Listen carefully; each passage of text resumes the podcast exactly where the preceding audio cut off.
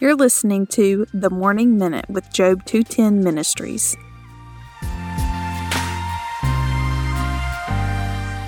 Ezra chapter 9, verse 9 For we are slaves, yet our God did not forsake us in our slavery, but has extended us in his steadfast love before the kings of Persia to grant us some reviving to set up the house of our living God, to repair its ruins, and to give us protection in Judea and Jerusalem.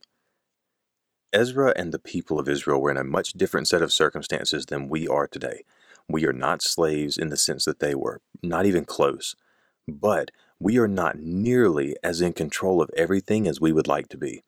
Every day we are forced into things that we have little or no say in, especially if we're followers of God.